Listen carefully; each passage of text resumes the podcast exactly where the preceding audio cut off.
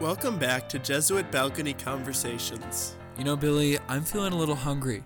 Why? It's that time of year. Pat, what's got you so hungry? Billy, I saw a dead turkey on the side of the John Lodge Freeway. Where? It was while I was in the caboose of the Q line. What? Pat, why would our listeners care about this? Look, Billy, Thanksgiving is coming up. Billy, what's your favorite part about your plate on Thanksgiving Day? You know, Patrick, I really appreciate that you asked me that question. My favorite part of my plate at Thanksgiving is my Aunt Jan. We usually go to her house for Thanksgiving, and she just makes the best stuffing.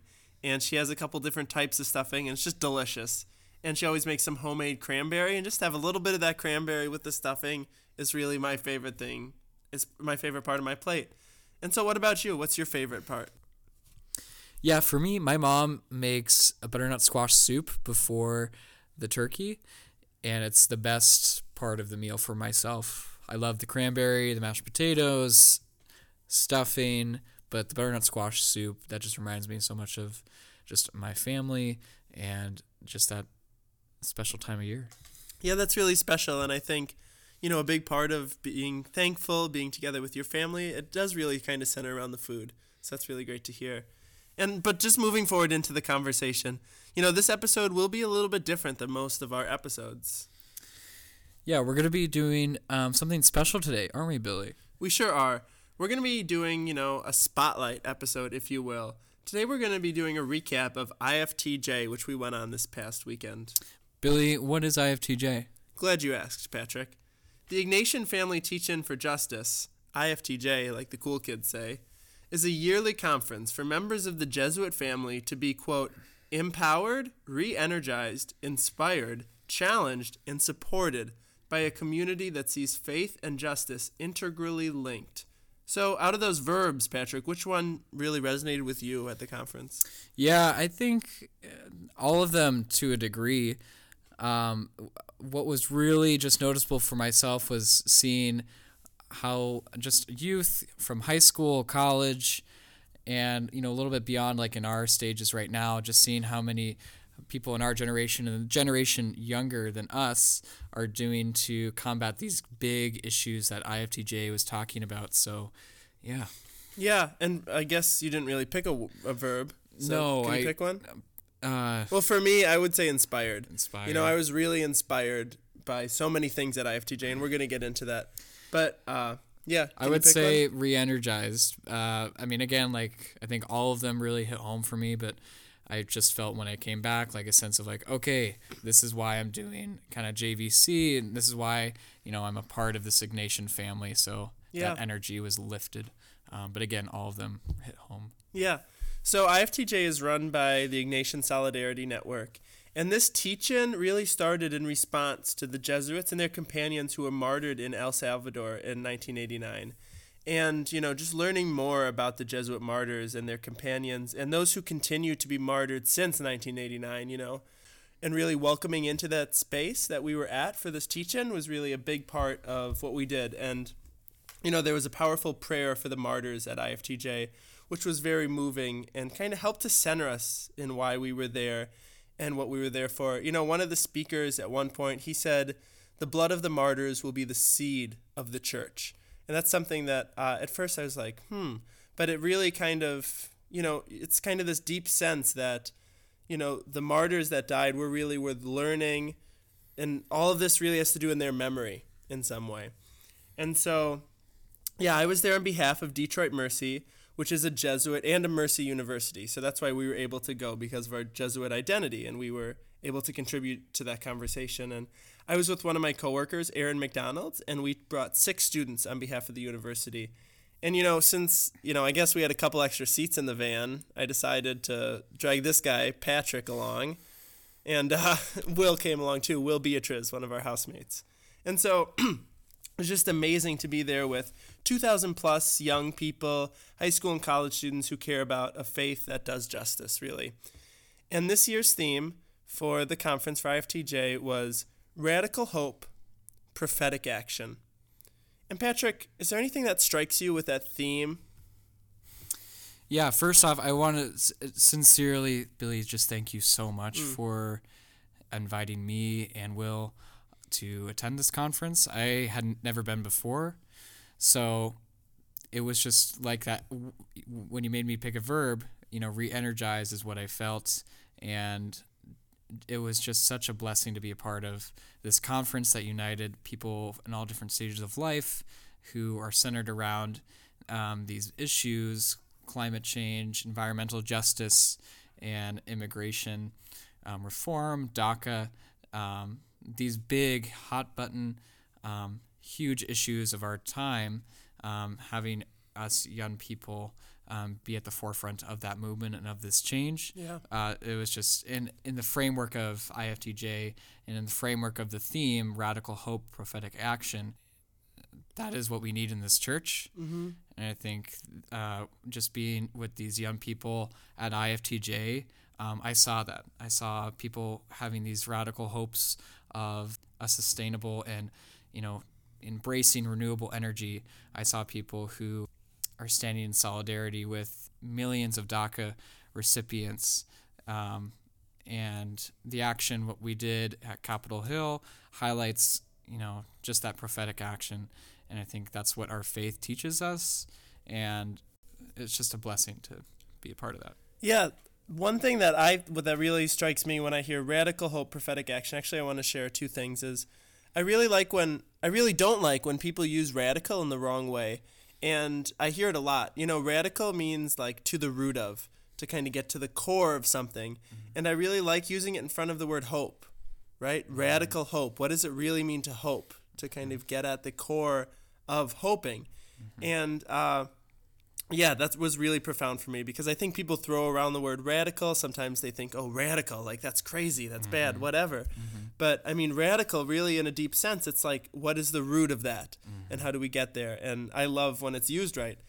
And secondly, I think with prophetic action, I think that really calls us to, you know, we had this nice conference where we were in this hotel for the weekend, and we were hearing experts speak, and we were talking to each other. Mm-hmm. But then it's how do we take what we've learned and bring it back to other places? Mm-hmm. And that's a big theme about IFTJ.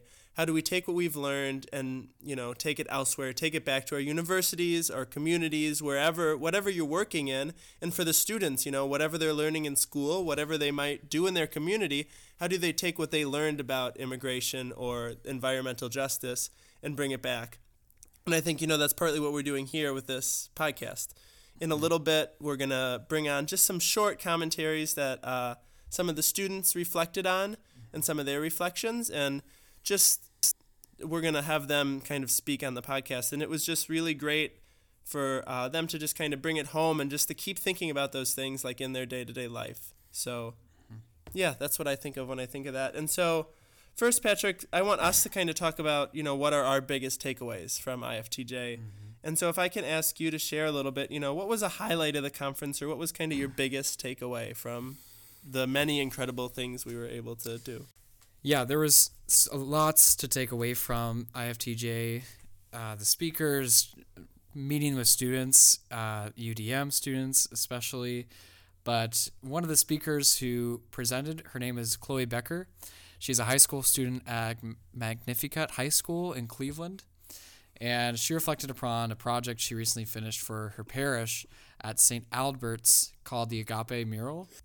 The mural depicts three saints, St. Augustine, St. Monica, and St. Benedict the African, and two leaders in the Catholic Church, Sister Tia Bowman and Father Augustus Tolton. She chose to represent the Catholic figures with people in her parish. And there are many things that blew me away just about her mural. The artistic ability, you know, of capturing the people in her parish, the symbolism of them in ordinary clothes, and the imagery of stars above were all just incredibly profound, and something that I've seen in museums or just, you know, just in galleries. But what was particularly significant about her mural was just hearing her talk about representation of African Americans in the Catholic Church. So Father Augustus Tolton was the first African American priest, and Sister Tia Bowman was the first black sister in her white congregation in Mississippi. So hearing her talk about racial justice and what this mural for her meant in combating this systematic issue in our country was profound to hear from a 17-year-old. And I think about myself and at that time, and I was like, I was just trying to get ready for like football practice. And like, I was like, what? So yeah. Just, she's incredible. I will. And one of the things she talked about too, and she prefaced, is that like, she acknowledged that, yes, you know what, I am white.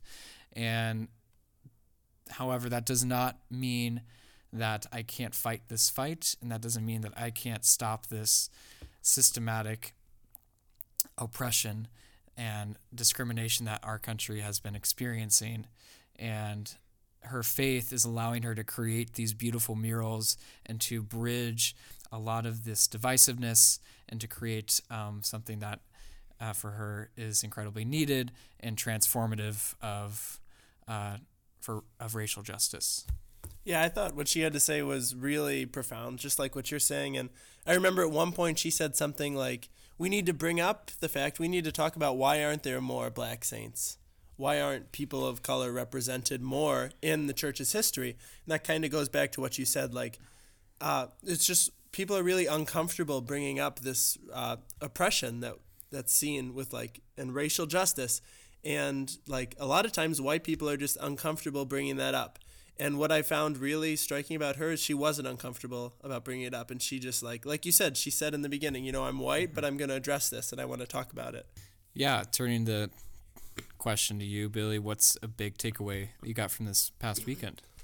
Yeah. Thank you, Patrick. So at IFTJ, there were three keynote speakers. And the first night, Sister Peggy O'Neill spoke. She was the first keynote speaker. And just, wow, this woman is simply amazing. She's an 80-year-old nun who has worked and lived among the people in El Salvador for the past 30 years, and she is just so youthful. She had this youthful energy about her that I was just amazed by. I thought it was really inspiring to see someone of that age to be up there, and she was just kind of moving around on stage. I mean, she was just really, she really kind of captivated my attention as a speaker, you know? And so she has so many life experiences to share. But really, it seems like she is one of those people who just kind of gets it. Like, she's doing something right. Like, it's one of those people you want to be around more, you know? And, you know, during her speech, she talked about, like, she said, if I'm in the elevator with you, give me a hug. And that kind of made this thing. People went up and gave her a hug afterwards. And it's like, everyone was asking each other, oh, did you give Sister Peggy a hug yet? It was like, it's kind of like your rite of passage at IFTJ, you know? But, you know, one of the things she talked about that really struck me is that we need an environmental revolution and a Trinitarian revolution. Those were her two main points. Mm-hmm. And she said we need to change our inner vibrations with the Trinitarian revolution in order to change the outer vibrations of our world with the environmental revolution. Mm-hmm. And so what's really striking with me, what I want to speak on just for a minute, is about this Trinitarian revolution. When she first said this, I was like, okay, sure. Like, in my own faith, I've never really connected with the Trinity in a meaningful way. I don't know if you have, or... Yeah, no, I think it was pretty profound with the way she was saying that, like, she says that the Trinity is just so small, and that I think the church's depiction of God is so small and narrow, and when she talks about that rejuvenation of the Trinity, expanding that idea and expanding our minds of what God is, and I've really found that to be more relatable when she was talking about that than I have probably just with doing the Trinity and learning about that when I was younger. Yeah, that's exactly what, like, I've resonated with, like I've said, Father, Son, Holy Spirit, and just like how confining that can be. That's kind of like something you're speaking to. And you know, I mean, we if you really press somebody on the issue, they know God is not a father, they know God's not like a son, but it's just, when we say it, it kind of gets ingrained in us. And so for her, it kind of like liberated my view of what the Trinity is and kind of expanded it. And she talked about this mystery of the Trinity. And, you know, she talked about that the names, like we were just kind of talking about, the names of the Trinity are not as important as the Trinity itself. And so when we assign God to specific things, like Father, like Son, like Holy Spirit, like you were talking about, Patrick, we can make God too small. just this inner relationship that she was talking about. And she was talking about how the Trinity can teach us how to be in relation to each other. That is what really stuck with me. You know, it's kind of stays with me, and I'm going to kind of pray with that. I'm going to kind of pray on how the Trinity can be a part of my life. And just thinking about how we're all so interconnected, that idea that when one suffers, we all suffer. And I think that, and sometimes that can be missing in our Catholic and our Christian faith. You know, sometimes we don't really get that. And I wonder if somehow through what Sister Peggy's talking about with the Trinity, that we can kind of get back onto that, really, to understand how connected we all are. And it's through that Trinity, through that relationship. Mm-hmm. It just meant a lot, you know, having her come for all of those reasons. And just like, you know, she spent so much time in El Salvador, and just her coming all the way to Washington, D.C. I mean, she said over and over again, like, I'm just feeding off your energy. Like, this is why I'm here. Mm-hmm. And I think for myself, when I think about the inner vibrations of like what the Trinity is for me, it's kind of like what this conference was about, being engaged with young people, you know, people in our kind of state of life, and just kind of talking about, you know, what is calling us and what is kind of moving us. So, yeah.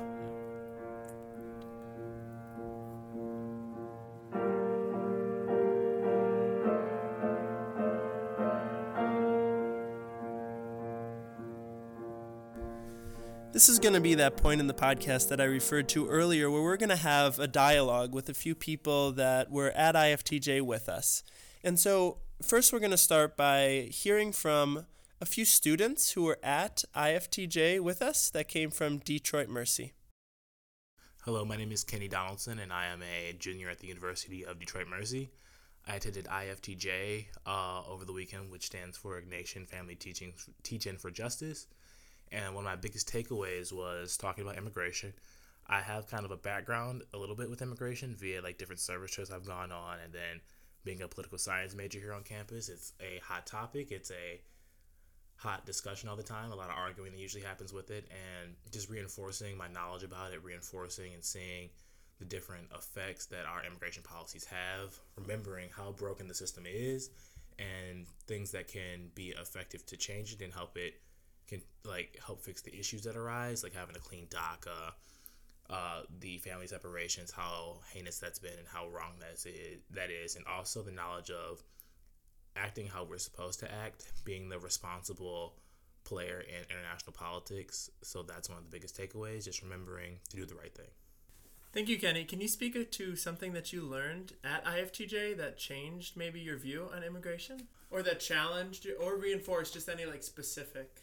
The one thing that I found particularly interesting was like defunding Customs and Border Patrol, which has been brought up, and just seeing the effect of Customs and Border Patrol. Because I would personally rather see funds be used in a more constructive way. Mm-hmm.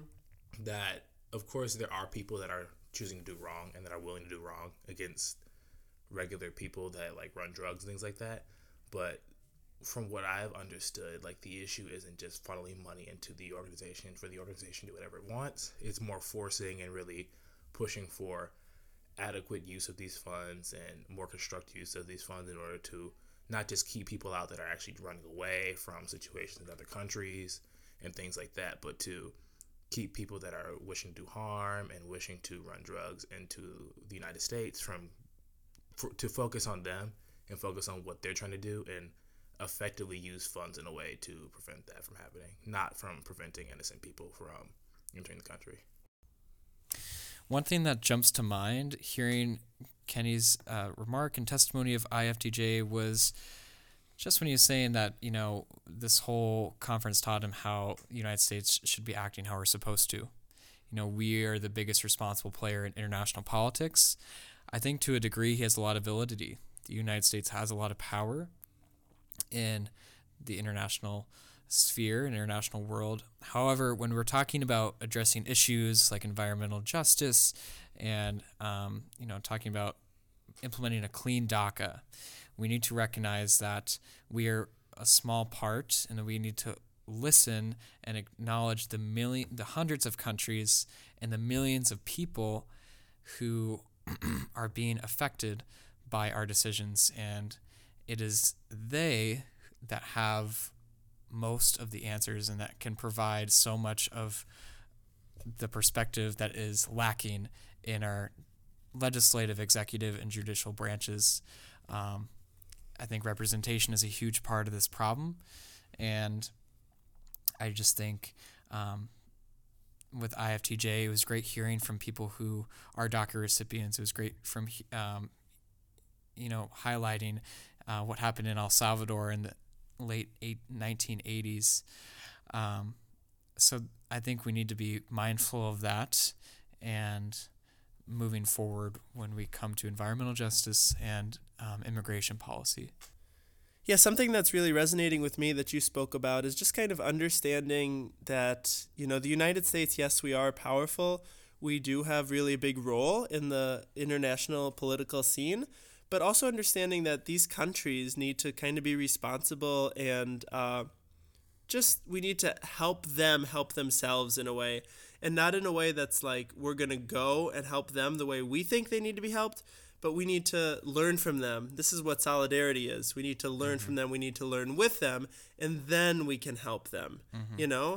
It's that way of like walking with and accompanying people. And like, that's how we need to kind of play a role with some of these countries. And I think that this is a big way, there's so many misconceptions about immigration and about immigration policy. Mm-hmm. And I really think, people don't understand why others are leaving their own countries. Mm-hmm. I agree. It was great to hear from some DACA recipients, and I heard a couple stories and just some awful conditions that they fled their own countries from to come to America to seek asylum. Mm-hmm. And, they weren't met with open arms at all. They were met with these, they were in detention, they were stuck. And people are just thinking, some of the rhetoric is that, there's criminals, there's bad people that are coming, and, we do want to make sure that this country is safe for all people. But if there's someone that's fleeing their own country because they're in danger, we need to be a place that provides asylum for them. And that's something that really kind of sticks with me. And I just want to point out one other thing that Kenny said, and he's talking about defunding Customs and Border Patrol. And I think this is really important to realize that the executive branch, is in charge of the immigration courts. And so when we're talking and we're advocating on behalf of things, we need to realize that Congress has an impact, but when it comes to funding. So if we want to impact some of the things happening around migration, we need to advocate for some of those funding and some of those things. And I think it's important that Kenny brought that up and just that he realizes that. And just for anybody, it's like, it's important to... It's one thing to say, yes, we want everyone to be treated with dignity, but it's another thing to kind of follow politics. And, it kind of goes along that line that when people say ignoring politics is a privilege. And I think that's really true. And people that are suffering are really those that have to follow politics and have to follow these, these policies closely. And, people who aren't suffering, they have the choice whether to or not to. So I think it's really important to be engaged like that. And I think this conversation around politics, around Advocacy Day, kind of goes into what we're going to talk about next. So, Patrick, on Monday, we had Advocacy Day, so we were on Capitol Hill. But Sunday night, can you tell us about what did we do on Sunday night? Mm-hmm. Yeah, Sunday night we did training for a meeting with our Michigan State Senator Gary Peters for Monday. That was when we all gathered together, all 2,000 plus of us, gathered at Columbus Station in D.C., then went over to the Senate buildings to meet with our state representatives. And so Sunday night we did training for how to talk with Senator Peters, what roles do people play in the group. And it was just really powerful to see young people come together, really one be more comfortable with talking about these issues, even if they weren't really the ones to have all of the knowledge. That doesn't really mean that they don't have the same emotion and same passion for what these issues impact them at a personal level, because they do. And I think what these training sessions provided was a level of comfort for them to go out and to meet with their representative, meet with their officials, and, you know, express their voice in a voice that can be communicated in a structured form that allowed them to feel that their voice was heard. Yeah, and that really leads us right into another student that was able to give us some reflections from his experience at IFTJ, but really specifically on how he felt at Advocacy Day. I'm Roman Nebrosio. I'm a senior at Detroit Mercy.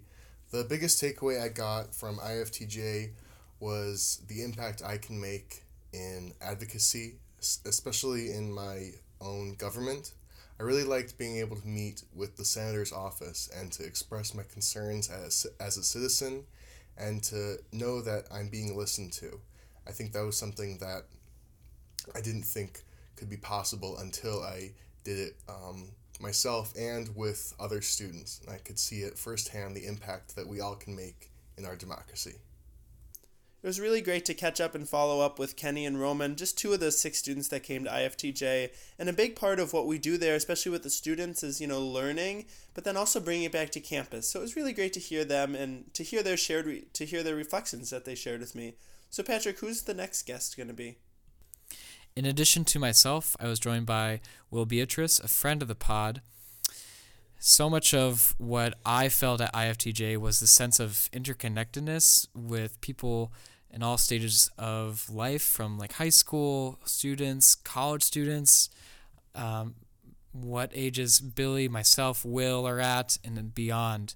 There's a sense of unity that I felt at IFTJ and being in this Ignatian tradition that was so moving to myself. Hi, I'm Will Beatriz, and I'm a JV serving in Detroit, and I was at IFTJ last weekend. My biggest takeaway from the weekend was probably just being part of the Ignatian family, all coming together, and especially seeing a lot of my friends from my alma mater, Fordham University, coming out. There was a huge delegation, and it was a lot of people I didn't even expect to see, especially seeing all of the Jesuit scholastics, so the Jesuits in formation studying at Fordham. During my time in Fordham, they just had a big impact on me, and even though I didn't know a lot of them that well, like they all remembered my name, they all were asking about JVC, and it was just really nice to see them. And I didn't even realize it until seeing them last weekend, but they were a really big part of me deciding to join JVC, and so it was really cool to see these people who had such an impact just by, kind of being welcoming, loving people. Will just closed with this welcoming, loving people. And that really sticks with me. I really felt that with the people that were there, with the people I traveled with, Pat, with you, with my students, with Will, with Erin. I mean, and with everybody we ran into, even people I didn't know, they're just welcoming that we're there. And that's something that I felt with the IFTJ, and that's something that I really felt with JVC, being in orientation. It's just, I think there's something about it when you have this group of people with these shared values. And, we're all there to kind of promote these similar things. With the JVC, we have these four values.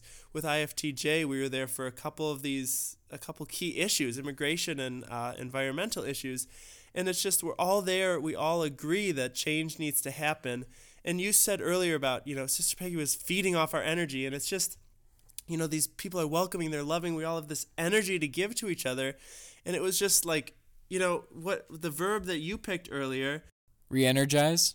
Yes, it's just that sense of being re-energized all together with people that love each other, with people that welcome each other, and people that care about God and about a faith that does justice. I know that I say that a lot, and I've said it more than once on this episode even, but it's just, we care, we're there for each other, and it's just being there, It's that saying that it's like, it's not the best person for the job, it's the person that's there. It's the person that shows up, and it's the person that cares. And it's that sense that I think Will was speaking to a little bit, and that's what I really felt being there. Mm-hmm. Yeah, Billy, I mentioned that there were several organizations that attended IFTJ, and our next testimony comes from someone who works closely with our work. Yes, indeed it does. This next testimony comes from Shivani, who we've met because she works for the Jesuit Volunteer Corps. She's the admissions manager. And so it was just great to see the presence of the Jesuit Volunteer Corps at the Ignatian Family Teach-In, and to see Shivani and to be able to have some conversations with her. My name is Shivani Trujillo, and I'm the admissions manager for the Jesuit Volunteer Corps. I attended my first Ignatian Family Teach-In for Justice in Washington, D.C. a few days ago, and was so inspired by the commitment of the young people that I met and had the opportunity to interact with, as they learned more about the work we do at JVC and what it means to commit to a year or two of service and formation with us. I was able to hear the stories of what is drawing students as young as 15 or 16 to service work in their own communities, the areas of work they're passionate about pursuing, and their long-term goals to incorporate justice issues into the careers that they hope to pursue. I was especially happy to hear about the passion that so many had for environmental justice issues. I spoke to so many who are starting small in their own schools and neighborhoods and are hoping to see the ripple effects of their work grow. My biggest takeaway from IFTJ was not from a specific speaker or from a session. Rather, it was being able to see and feel the power of young people, willing to put their faith into action to bring hope and justice to our world.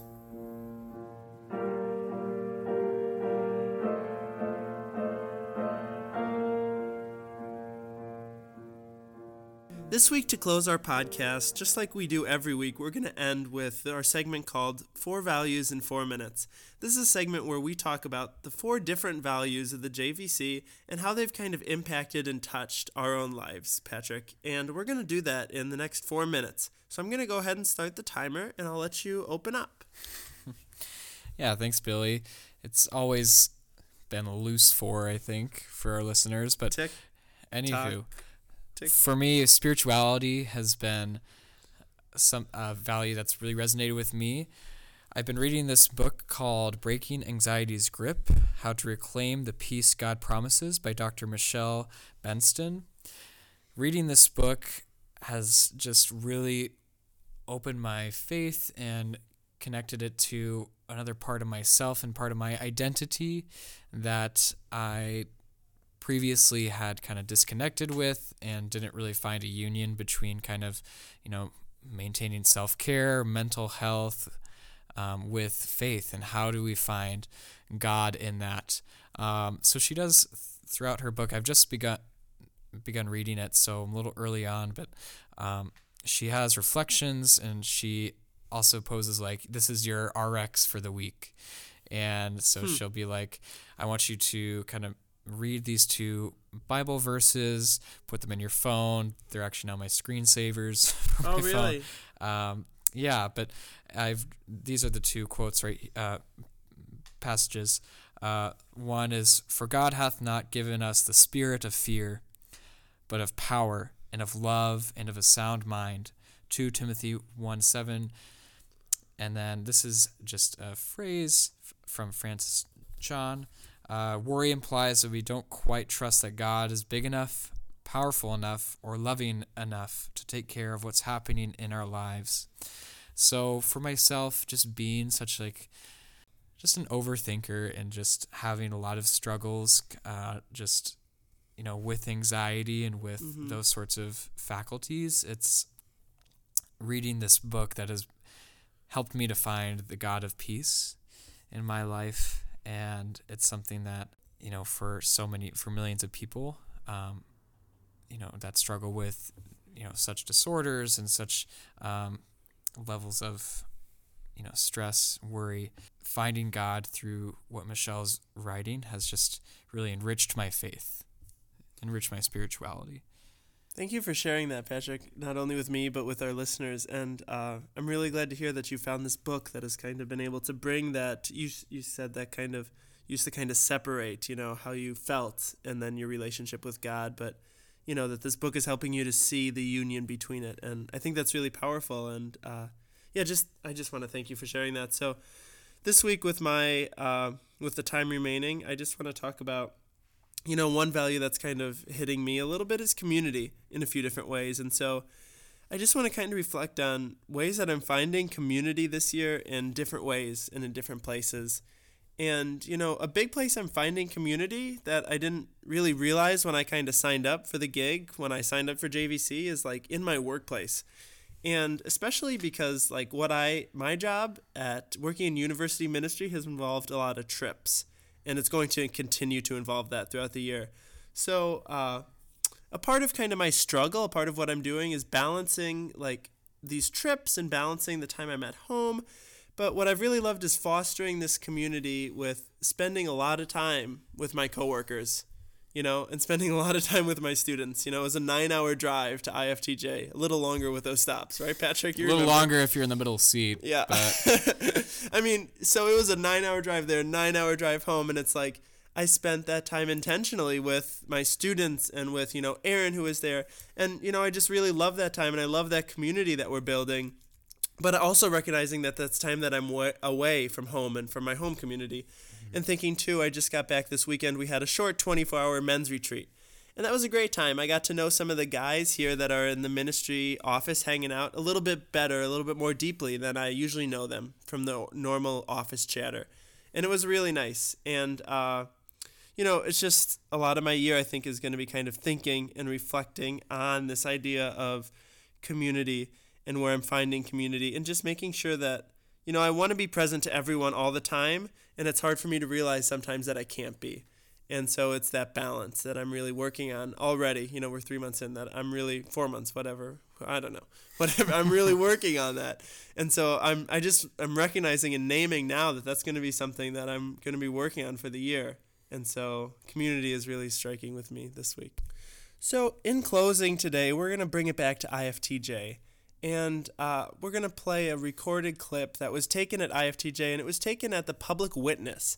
And this Public Witness, Patrick, you mentioned it briefly. We didn't get a chance to dive into that, but it was an amazing experience we were at in front of Union Station on Capitol Hill on Monday morning before we went out to advocate with our senators and everything. And so it was just this beautiful time. And at the end of this Public Witness, Detroit Mercy, we had the opportunity to get up, to stand up in front of this, you know, 2,000-plus group of students that are high schoolers, college students, like we're talking about, this Jesuit family. And Detroit Mercy, we got to stand up in front of everyone. We got to do the closing prayer. And it was a beautiful moment for the students to be involved and for them to kind of, you know, see and to hear their voices, you know, be a part of this Public Witness. Mm-hmm. I want to give just a personal shout-out to Billy for, you know, being instrumental in that process and, you know, just participating. And it was just really, it was very cool just to hear you speak, and just as well being at, you know, we were at Columbus statue in front of Union Station and just talking about DACA and talking about environmental justice at that place. And the location was so, you know, intentional, you know, and just about what all of these things we've been talking about. And so I'm glad that you were capping this incredible weekend with this prayer and really unifying us as we went on to Capitol Hill. Yeah, so as we close in this beautiful prayer, you'll hear me as well as a number of students speak. And I just want to give a quick shout out to my coworker, Sister Erin McDonald. And, you know, the two of us led it, and she's incredible in all that she does, and especially for the university. And so as we close in this prayer, she's going to be the first one that speaks, and you'll hear all of us speak. Night will be no more, nor will they need light from lamp or sun. For the Lord God shall give them light, and they shall reign forever and ever. As we pray for immigrants suffering unjustly at the border and around our country, let's call to mind that racism is not merely one sin among many, it is a radical evil. So let us echo the prophetic rhetoric that no human is illegal.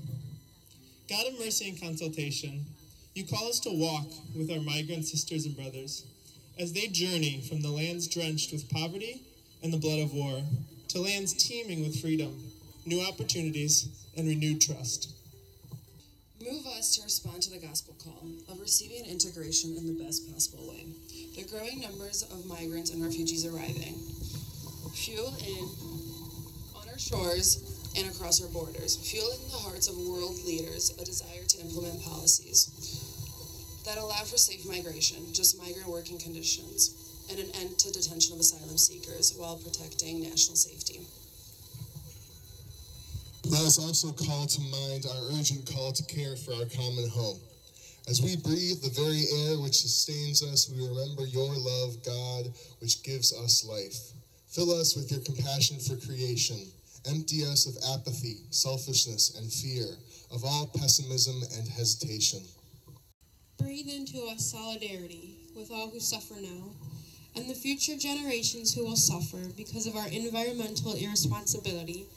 Move us into action to save our earth and to build your sustainable kingdom.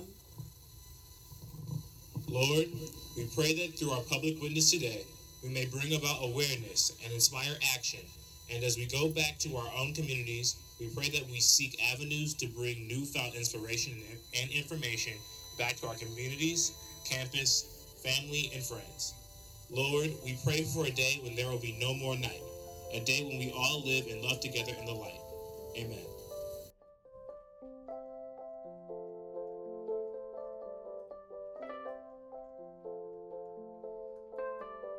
Thank you again for listening and tuning in to Jesuit Balcony Conversations. We want to be 100 with you in that our opinions belong to us and not affiliated with the views of the Jesuit Volunteer Corps. Go ahead and follow us on Twitter, give us a like on our Facebook page, follow us on Instagram so you can stay tuned with all that we're doing and for our next episode. If you've made it this far and follow us on social media, we'd love to hear from you. You know, leave us a comment. Leave us a voice memo. Even better, post a photo of your favorite dog. Send us a roast. Roast turkey. Send us Thanksgiving dinner. Please. Happy Thanksgiving. Blessings.